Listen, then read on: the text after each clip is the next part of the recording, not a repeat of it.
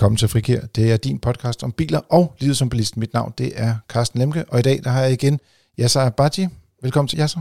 Tak. Og Dennis Lange. Hej hej. Vi starter med lidt kort nyt fra FDM.dk, hvor det er, vi har et par fine nyheder liggende. Det er nyheder omkring en, øh, et helt nyt bilmærke, kunne man næsten sige, i Danmark. Vi skal tale lidt om vanvidsbilisme, 15 grunde til ikke at købe en elbil, og så ikke mindst, at 2020 var det mindst blodige år i trafikken nogensinde. Så til at starte med, så starter vi med Lexus, som man skulle sige, det er ikke et nyt bilmærke, men det er det faktisk i Danmark, fordi det har været væk et par år, og nu kommer det tilbage igen. Og en af de biler, der skal kunne sælges øh, i det danske kongerige, det er den model, der hedder NX, som tidligere hed RX, men nu er kommet i en plug-in udgave. Og ja, så du har også kigget lidt på den her NX'er. Mm. Hvad synes du? Jeg synes, det er fedt, at øh, Lexus kommer tilbage til Danmark. Jeg synes, det er, øh, altså jo, jo flere valg, jo flere ting, der er på hylderne, desto bedre for, for, for brugerne, og der, der er måske nogen, der har, der har manglet, at vi har et, et, øh, et, et luksus japansk mærke herhjemme. Og så, så, så kan det være, at, at de kan få lov at tage en bid af den kage.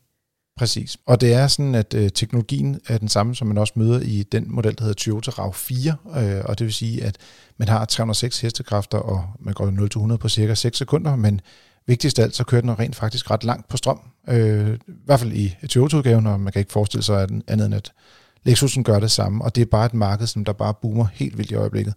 Øh, de her premium SUV'er, øh, som er plug-in hybrider. Så velkommen til Lexus igen, igen.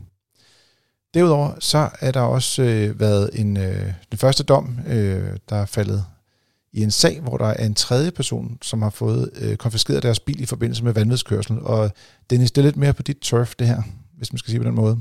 Det kan vi godt kalde det. Øh, men, men ja, det kan ikke den første dom, hvor øh, den bil, som vanvidsbilisten kørte i, ikke var vanvidsbilistens egen.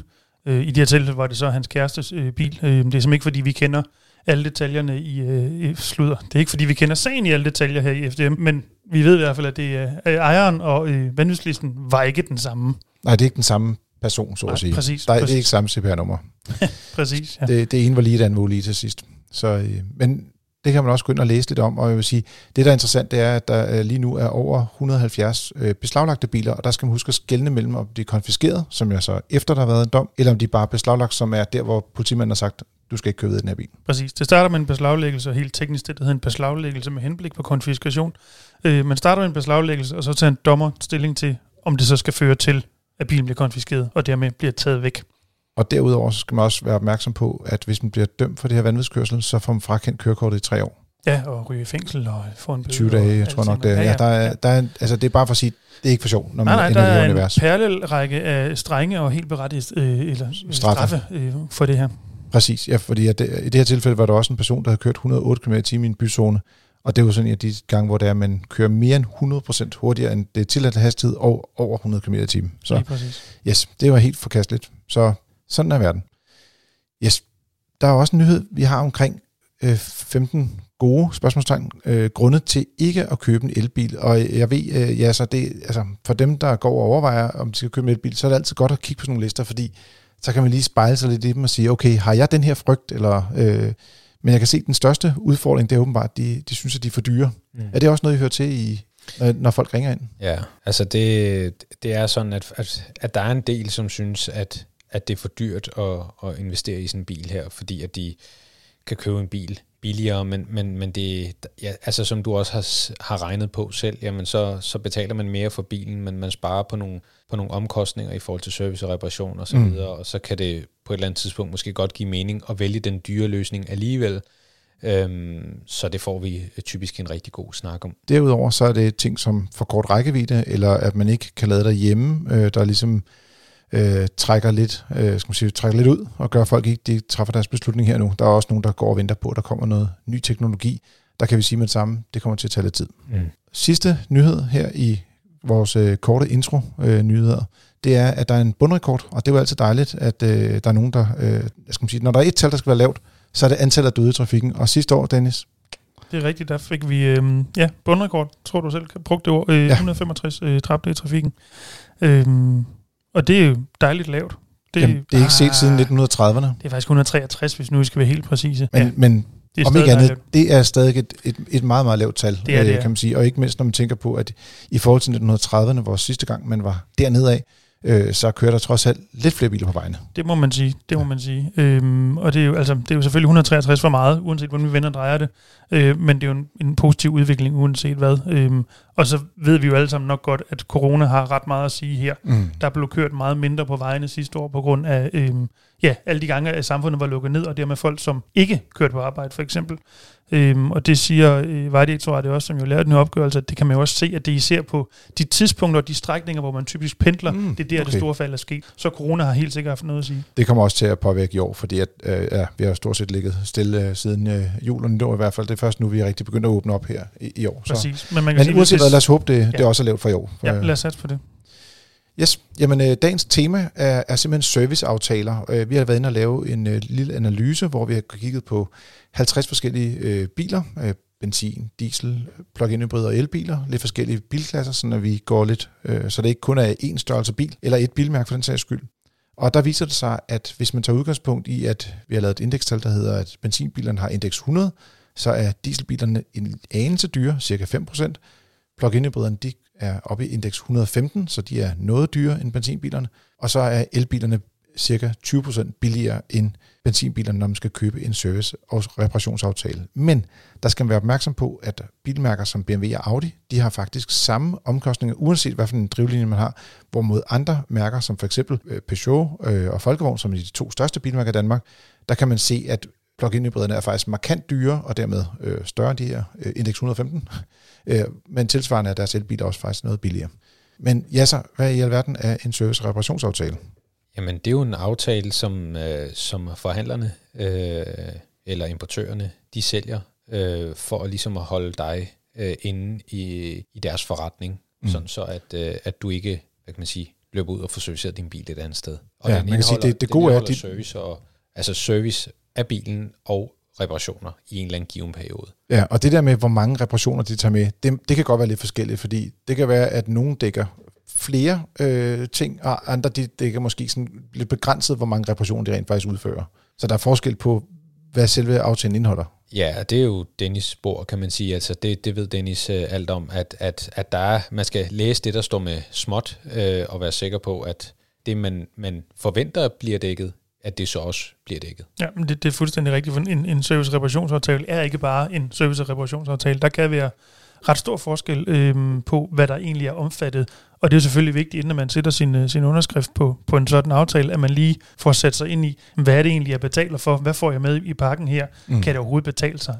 Og kan man få FDM til at hjælpe? Spørger han ledende. Ja, og det kan man jo selvfølgelig. Hvis man er FD-medlem, så er man altid meget velkommen til at sende, øh, sende sådan en aftale ind, inden, Mm. man, øh, inden man skriver den, inden man indgår aftalen. Øhm, det kigger vi meget ofte på for vores medlemmer og ser, jamen er den her aftale, er den, jeg har nær sagt pengene ved, altså får du det, du burde få med i aftalen, eller er den i virkeligheden øh, alt for tynd? Lige præcis, fordi det kan være sådan et, altså lad os sige sådan, sådan man køber måske bil hver femte år, øh, og så sætte sig ind i, hvad øh, skal man forvente af en aftale her og nu i 2021, det kan være meget svært at se, hvis man bare er almindelig bilkøber, hvorimod vi sidder med det her hver dag. Så derfor kan vi jo hjælpe folk lidt der. Der er også lidt med prisen på de her serviceaftaler. Øh, jeg vil sige, som udgangspunkt, øh, og, og jeg, du må godt lige øh, drille mig lidt her, men jeg vil sige, øh, hvis man, folk spørger, kan det betale sig, så siger jeg nej, det kan det ikke, men for mange mennesker, det er lidt som, de vil, nogle vælger leasing af biler, og andre køber. Og, og det her, det er måske sådan et sted, hvor du kan lægge dig sådan midt imellem, hvor du får sådan lidt sikkerhed med, men det er også dyrere at servicere bilen. Bare, Det hvis du bare går ned og køber service helt sådan kold og kontant, ikke?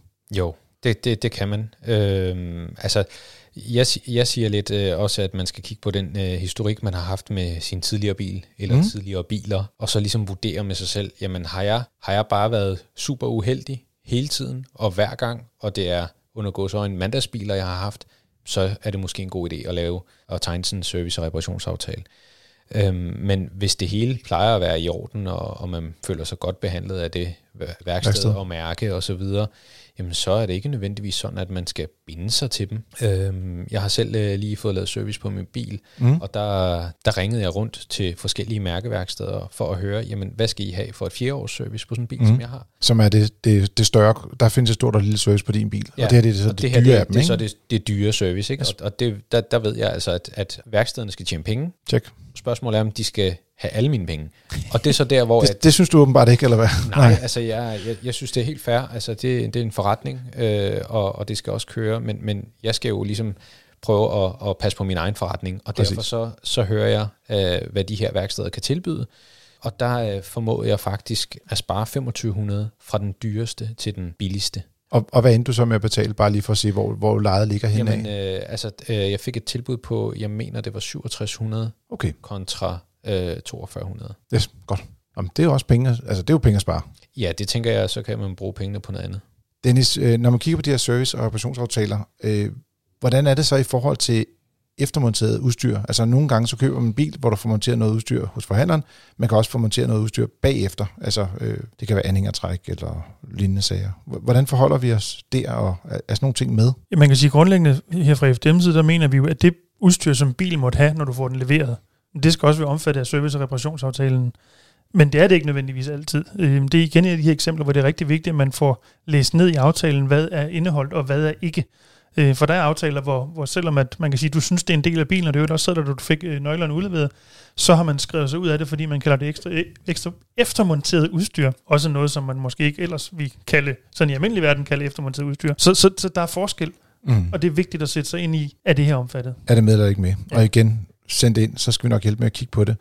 Øh, aftalen, du talte tidligere altså om det her med, at det kunne være et, øh, et værksted, eller en, en konkret forhandler, som tilbyder det, eller et, øh, det kunne også være, øh, hvad skal man kalde det, en importør. Øh, det kan principielt også godt være et bilmærke, som tilbyder det øh, på international plan faktisk.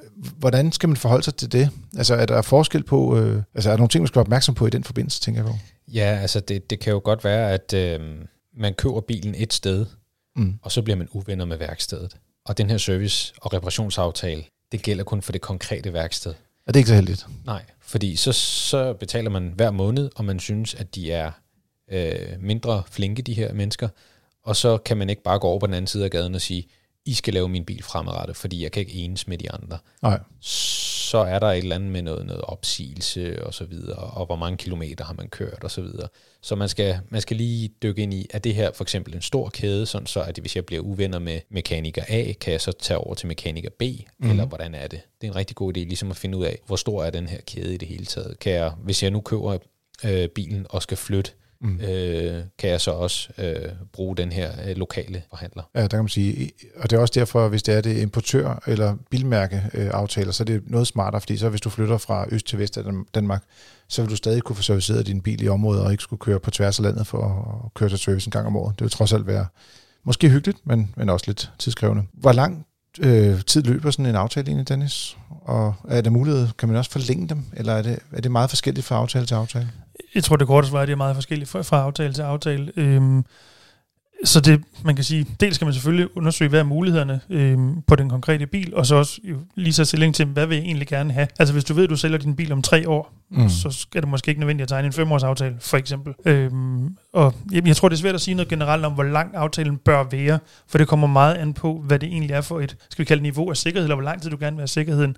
Og det er jo sådan helt op til den enkelte hvad man gerne vil. Og der skal man også lige kigge på kilometertallet, fordi man skal lige være opmærksom på, at man tager den typisk for for eksempel 15.000 km om året eller 20.000 km om året, hvor det er, at de er ret gode til at regne på det her, så hvis det er, at du kører længere, så betaler du for det, men hvis du kører kortere, så får du ikke nogen penge retur. Det er sådan et ret godt regnestykke for, lige, lige øh, præcis, det, det er typisk sådan kontrakten er skruet sammen. Ja. Så, så det kræver, at man i hvert fald har en ret god idé om ens øh, også fremtidige kørselsbehov. Ja, så du havde også en pointe med de her aftaler, nu taler vi om længder og overkørt kilometer og sådan nogle ting, med at at du, du kendte nogen, der havde ligesom solgt dem med videre. Altså, altså købt biler, hvor der rent faktisk var en serviceaftale, der stadig løb på den konkrete bil. Det er rigtigt. Jeg kender en, som købte en, øh, en bil, hvor at der var, øh, jeg mener, der var to års øh, fortsat service- og reparationsaftale, mm. som de fik med i handlen, og derfor så, så blev den her handel rigtig god. Øh, så hvis man skal indgå sådan en form for aftale, så kan det godt være, at man ligesom skal sige, okay, er det muligt, at øh, at, at, at den her aftale kan gå i arv, kan man sige, til mm. næste øh, bilkøber. Øhm, og hvis det er noget, man har øh, betalt ud på, på forhånd, jamen så, så er det jo bare, hvad kan man sige, en ekstra guldråd til den, der nu vil købe den konkrete bil. Og der skal man også holde øje med lidt, øh, og det, altså jeg synes i hvert fald, nu kigger jeg både på serviceaftaler på lidt kortere og lidt længere plan, og typisk regner vi altid på fem år. Mm. Øh, men der kan man også godt se, at der er nogle bilmærker, hvis det er, at du kun laver en treårig aftale, så kan det måske være markant billigere, end hvis du tager en femårig aftale. Og det vil også sige, der er også nogle ting, der ser, ikke er jeg skal sige, reparationsaftale på i de sidste år fra det tredje til det femte år. Det er nok også der, hvor kan man sige, hvis biler har kort garanti, mm. så kan det være lidt mere interessant måske at have en service reparationsaftale, hvis bilerne de har en meget lang garanti, som for eksempel Hyundai eller Kia. Dennis, øh, der er noget med, øh, hvor, hvor hurtigt kan sådan en aftale op, altså lad os sige, det er der, hvor det hele lukker ned igen. Til at starte med køber en aftale, men på et tidspunkt så stopper den jo igen. Kan forhandleren opsige sin kontrakt? Det bør han ikke kunne i hvert fald. Øhm, det, det er jo vores klare holdning. Øhm, selvfølgelig skal du som forbruger kunne opsige den, og der gælder jo typisk de almindelige regler med, mm. at du kan opsige den efter, efter 6 måneder, eller med en månedsvarsel op til 6 måneder. Øhm, men det, man skal huske på, også, og, og min pointe her er, at du skal ikke købe dem for at tænke, at jeg opsiger den bare to år før tid. Det du skal se det som, at det er en form for forsikringsopsparing. De penge, du betaler de første 2-3-4 år, mm. for eksempel til serviceaftalen, får du typisk ikke så meget for, som de penge, du betaler i slutningen. Forstået på den måde, jo ældre bilen bliver, jo flere reparationer kommer der potentielt. Yes. Større risiko for skader. Præcis, øh, hvorimod de første par år, der skulle ikke gerne gå noget galt. Mm. Øhm, så hvis du, øh, man kan sige opsiden efter to år, så er, er det højst sandsynligt blevet en endnu dyrere løsning for dig, end hvis du, du løb tiden ud. Der kan selvfølgelig stadig være omstændigheder, hvor der gør, at det giver mening at opsige aftalen, mm. men man skal bare ikke indgå den med henblik på at opsige den før tid. Tjek. Jamen, øh, det var lidt omkring serviceaftaler og priser, og man kan gå ind på fdm.dk og lige se efter, hvordan om serviceaftaler er noget for en. Øh, vi har også en masse viden omkring, øh, hvad skal man kigge efter. Vi har været igennem en del af punkterne her, men der er selvfølgelig lidt flere punkter inde på fdm.dk.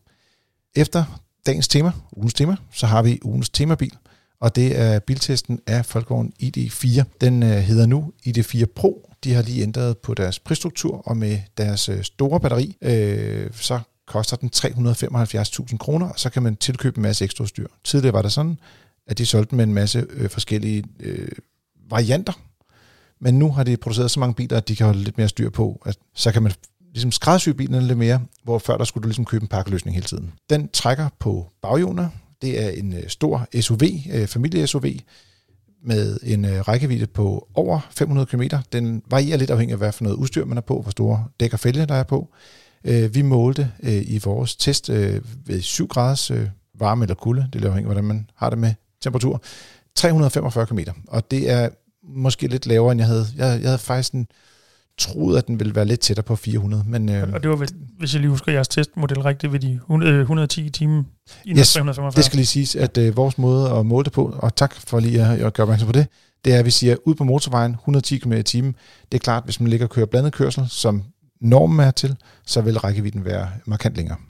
Vi lavede også en ladetest. Øh, det er sådan, at de lover, at den kan lade med op til 125 kW, men det er jo sådan, som vi også har talt om tidligere på podcasten, man kan ikke, de der makser, det holder i relativt kort tid, men vi kunne rent faktisk øh, påføre 50 kWh på en halv time, det vil sige 100 kW i gennemsnit, og det vil sige, det synes jeg faktisk er ret flot. Hvad siger du, Jasser? Ja, det synes jeg er flot. Det, det gør bilen øh, ganske brugbar, når man er på lang fart, så det, det er ganske fint. Altså, det, det med peak-effekten er ikke så interessant. Det interessante mm. er, hvor, hvor, hvor mange minutter tager det at fylde x antal kilometer på. Det er det, der er interessant. Vi noterer det faktisk en, cirka for hver femte minut, øh, og, og skal man sige, vi opgiver kun hver halve time, ikke? men vi har sådan lidt, vi holder lige øje på efter et kvarter, hvor meget får man der, og efter en halv time, fordi det er ligesom, det er sådan, for at have to sådan, tal, man sådan går og husker på og siger, okay, hvor, hvor meget strøm kan man egentlig få på, når man virkelig er på lang tur, fordi altså, til hverdag er der jo rigeligt med rækkevidde, de her biler. Og hjemme, der lader den med, det hedder 11 kW, øh, det vil sige, at den lader fuldt op på, på cirka 7 timer. Så det er ganske fint. Plusserne er stor, masser af plads, øh, stor bagagerum på over 500 liter, virkelig meget benplads på bagsædet. Der er ingen kardangtunnel, så man sidder med god plads til fødderne, og der er også øh, god lofthøjde, selvom der er panoramatag i bilen. Så, øh, og, og det her ved jeg, at vi muligvis kommer til at slås lidt om, men øh, øh, vi vurderer den som værende meget letkørt. Øh, ved det, den er nem at komme ind og ud af. Øh, den kan dreje øh, meget skarpt, faktisk, øh, fordi at, øh, den kan dreje forholdene øh, ret voldsomt. Øh, og så har den også ret gode ladetid, som vi lige talte om, og så kan man få en masse udstyr. Det, det kan vi komme tilbage til. Minuserne, der er der skærmfunktioner. Der er for eksempel, hvis du gerne vil slå den aktive linjevogter fra, så skal du trykke ind fire eller fem gange, før du har gjort det. Og det tidligere, der var det sådan, at hos Folkevognen bare skulle trykke på en knap for enden af en stil på rettet. Der vil jeg sige, det, øh, nogle steder er den faktisk helt voldsomt irriterende at køre med, især smalle veje, så sidder den hele tiden og hiver i rettet, og altså, det er meget frustrerende som chauffør, og når det er så svært at slå fra, og jeg har snakket med folkevogn om det, de siger, det er for, at folk ikke skal slå det fra, men øh, jeg vil bare sige, det er nok fordi, de ikke har så smalle vej dernede, hvor de bygger bilen. Men åbenbart. det er vel også på mange, altså den her del med det er svært at slå fra, er vel også et produkt af, at man med Volkswagens ID-biler i den grad er gået stort til all in på, at det hele skal køre på skærmen. Øh, du stort set ikke har Mm. I hvert fald ikke har ret mange fysiske knapper tilbage. For eksempel ingen, ingen øh, knap til sædevarme, som jeg jo elsker, øh, men der er også mange andre knapper, som er, er, er væk, altså, som plejer at være mere direkte. Altså til øh, recirkulation og sådan nogle ting, skal du også ind og gå ind i en undermenu for at fatte på, på det. Så er der øh, ret meget, øh, eller sige, generelt er bilen meget stille, men hvis der er en kører på ro asfalt, så kan man tydeligt høre øh, dækstøj, øh, og det er vil nok være et stort minus for nogen, øh, men dem, der godt kan lide musik og især rock, de vil nok ikke rigtig lægge så meget mærke til det. Så mangler bilen en frunk. Øh, der er, du skal lægge ladekablerne om i bagagerummet, du kan ikke lægge det i, i, skal man sige, i motorrummet, hvis man kan kalde det det, her, om foran. Det kunne være meget smart. Løsningen har de ikke. Og så er der kun tre års garanti, hvilket er skamligt. Til gengæld så har den fem års service- reparationsaftale, som vi lige talte om før, med i prisen. Så det er lidt på plus og minus. Der er vel virkelig kun to år. Selv der var tre års garanti. Der er kun to års garanti, ikke? Der er, ja, sorry, der er ja. ikke tre års garanti. Ja. Der er kun to års garanti. Øh, og, og det gør jo netop, når man har en bil, der er så avanceret, at de har lidt længere garanti på nogle af øh, el-komponenterne, men, men jeg synes bare stadigvæk, det, det er virkelig kort på en bil, der er så teknisk, altså en helt ny platform et eller andet sted. Hvad, hvad, hvad tænker I om bilen, og har I nogle spørgsmål til den? I, er, I er jo begge to øh, bil øh, øh, interesseret. Altså min, første, min første tanke, og det her det tager jeg helt for min egen regning og alting, og øh, undskyld derude videre, jeg forstår ikke, hvorfor den skal være så grim. Jeg forstår det simpelthen ikke. Den, den, den gør det virkelig ikke for mig positivt. Øhm, det kan der så være nogle andre, der har en helt anden holdning til, at de skal mm. endelig bare købe den. Men altså, det er en stor bil. Det er en meget stor bil. Sådan, øhm, man kan sige, at, at kigge på med ud i trafikken. Øhm, men der er ingen tvivl om, det er jo, det er jo en vigtig bil. Det er jo en, en reel familiebil, som også en, man kan sige, familie med et par børn og en hund osv., kan bruge til noget, samtidig med det en elbil. Altså, jeg, jeg, jeg er på Dennis' hold der. Altså, jeg kan bedre lide søsteren. Det er lidt sjovt, fordi ja. så mener du, at når du siger søsteren, mener du så øh, i det træerne, eller mener du så uh, Skoda Enyaq? Enyaq. Eller øh, er det Audi Q4 e-tron? Fordi Nej, der er mange den, søskende den her. Jeg, den har jeg ikke set endnu, men jeg synes, uh, Enyaq'en, den er mere, den, den er mere rigtig bil, hvis man må sige det. Jeg synes, det er måske mere i kabinen, måske man skal ja. sige det sådan, fordi udvendigt jo. synes jeg, den er måske lidt øh, voldsom i, i skal man sige, fronten ja, den, og sådan noget. Men nu er design jo meget individuelt, ja, kan man sige. præcis. Men, men jeg synes faktisk, at Enyaq'en er, er lækre. Øh, jeg bryder mig ikke ikke særlig meget om. Nu var, fik jeg lige en, en, en, en lille prøvetur i, den mm. der, i det fire, hvor jeg fik lov at køre en, en times tid. Ja. Øh, i, jeg kunne ikke lide den. Jeg synes, at indvendigt var den sådan lidt... Det, altså, den, den, øh, den gjorde det heller ikke for mig, Dennis, hvis man kan sige det sådan. Ja, okay. Øh, jeg tror, jeg tror, det er Hvad for nogle øh, ting generede dig som mest, øh, ja, så? Jamen, øh, det er retknapper og betjeningsmuligheder. Øh, det synes jeg var mega irriterende at bruge på bilen. Altså, jeg ved godt, det er tilvænding på mange biler, og nu prøver jeg mange forskellige biler, i og med mm. jeg kan få lov at låne nogle af dem i tester. Mm. Men jeg synes lige på den her, altså men der sker også bare rigtig meget. Jeg vil ja. sige, altså det her, men jeg vil næsten også sige, hvis du har taget en Golf, har du haft, haft samme udfordringer. Og det, og det har jeg nemlig også, for ja. jeg prøvede både øh, C18 og, og, og Golfen, og ja. det, jeg har, det, det er præcis de samme øh, ting, der... Seat Leon skal lige sige. Her. Undskyld, yes. uh, Seat ja, Leon. det, var bare det er de samme ting, som irriterer mig på bilerne. Øh, og, og, og der, der, der tænker jeg, der skal man lige... Øh, Ja, det kan godt være, det jeg ved ikke, om jeg er blevet for gammel, men jeg synes bare, det er irriterende. Sådan er det at blive 28. Altså. okay, det, det tager jeg som et kompliment. Nej, jeg vil sige, jeg, altså på rigtig mange punkter nu, jeg er altså lidt mere 28, øh, så vil jeg sige, jeg, jeg er ret enig i det her med, at de er gået næsten lidt for meget amok med at fjerne knapper. Og jeg synes, en af de ting, der øh, er mest ærgerligt, det er, øh, på et tidspunkt så havde BMW det, at de havde sådan nogle knapper, som lignede radioknapper, mm. men du kunne programmere dem til næsten hvilken som helst undermenu. Ja. Altså næsten alt kunne du programmere. Du kunne for eksempel programmere den til et telefonopkald, eller til at du skulle gå ind i et bestemt sted i en undermenu i forhold til noget øh, indstilling af undervogn eller noget fjerde. Altså det, eller øh, jeg vil godt have vist øh, kortet på navigationen i øh, 500 meters intervaller og nord, altså, altså nord lige op. Ikke? Ja. Så men den der form for multiprogrammerbare knapfunktion, den, mm. den kunne jeg godt tænke mig. Nu er jeg ja. godt, det er måske lidt også lidt nørdet et eller andet sted at gå den retning, men i virkeligheden så gør du det, bilen til din egen, ligesom når du har en mobiltelefon, mm. der har du også dine apps, mm. og, og dine apps, dem bestemmer du, hvor de ligger henne. De skal ja. jo ikke ligge et fast sted. Hvis du vil have en widget på, så putter du en widget på. Ikke? Altså, og der synes jeg måske, der, der savner man lidt i det her univers. Der bliver man låst lidt for meget fra fabrikkens side. Men jeg vil sige, som udgangspunkt, vi, har, vi giver den fem stjerner, og øh, jeg vil sige, det, det kræver lidt, at man vender sig til at køre bilen. Mm. Og, øh, og især de her knapper på rettet, og der skal man vende sig til, hvor de ligger henne, for at finde ud af, hvordan man betjener dem. Men altså, der går altså lige en uges tid eller to, før man virkelig føler sig øh, rigtig glad. Mm. Og der vil sige, en, en time er ubetinget ikke nok. Nej. Det er det ikke. Det er jo også meget sigende på en eller anden måde. Altså, det, det, jeg er med på, at man kan vende sig til det, men jo mere intuitivt det er, jo hurtigere lærer du det. Yes. Jamen, øh, før vi lukker af, så har vi et øh, lytterspørgsmål her. Det er vores øh, gode ven Freddy. Freddy, han skriver øh, simpelthen bare. Og så har han et, øh, en lille tak til et super godt program. Så får man lov til at komme med i, i, i podcasten, som man siger. Hvis det er, du har et spørgsmål til os, så send det på podcasten.fdm.dk. Vi tager gerne imod øh, lytterspørgsmål selvfølgelig. Han har et spørgsmål vedrørende ny, købe en ny bil og øh, crash-testen, der også hedder Euro NCAP, fordi hans kæreste skal snart have en ny bil. Hun har en Suzuki Alto fra 2013, og de overvejer den nye Dacia Sandero, som lige er blevet testet med kun to stjerner i øh, den her øh, sikkerhedstest. En Suzuki Swift, der blev testet i 2017 med tre stjerner, og en Hyundai i10, der blev testet sidste år, også med tre stjerner. Så formålet er at sige, den mest sikre bil til både hende og hendes søn i det, i det her prisleje, og nu går jeg ud fra, når vi kigger på bilerne, at det vil være sådan mellem 120 til 140.000, lidt afhængig af udstyrsniveauer og øh, motorstørrelser. Øh, men lad os gå ud, tage udgangspunkt de, de konkrete tre biler, de har fat på her. Og så siger man, hvordan kan man kigge på de her, som er testet i forskellige år, og øh, efter, øh, så siger han, i fraråder købet af Sanderoen, så er de i tvivl om, den overhovedet skal være med i den her liste, øh, og hvad for en bil skulle vi skifte den ud med. Og så vil jeg starte med at sige, de skal kun have én bil.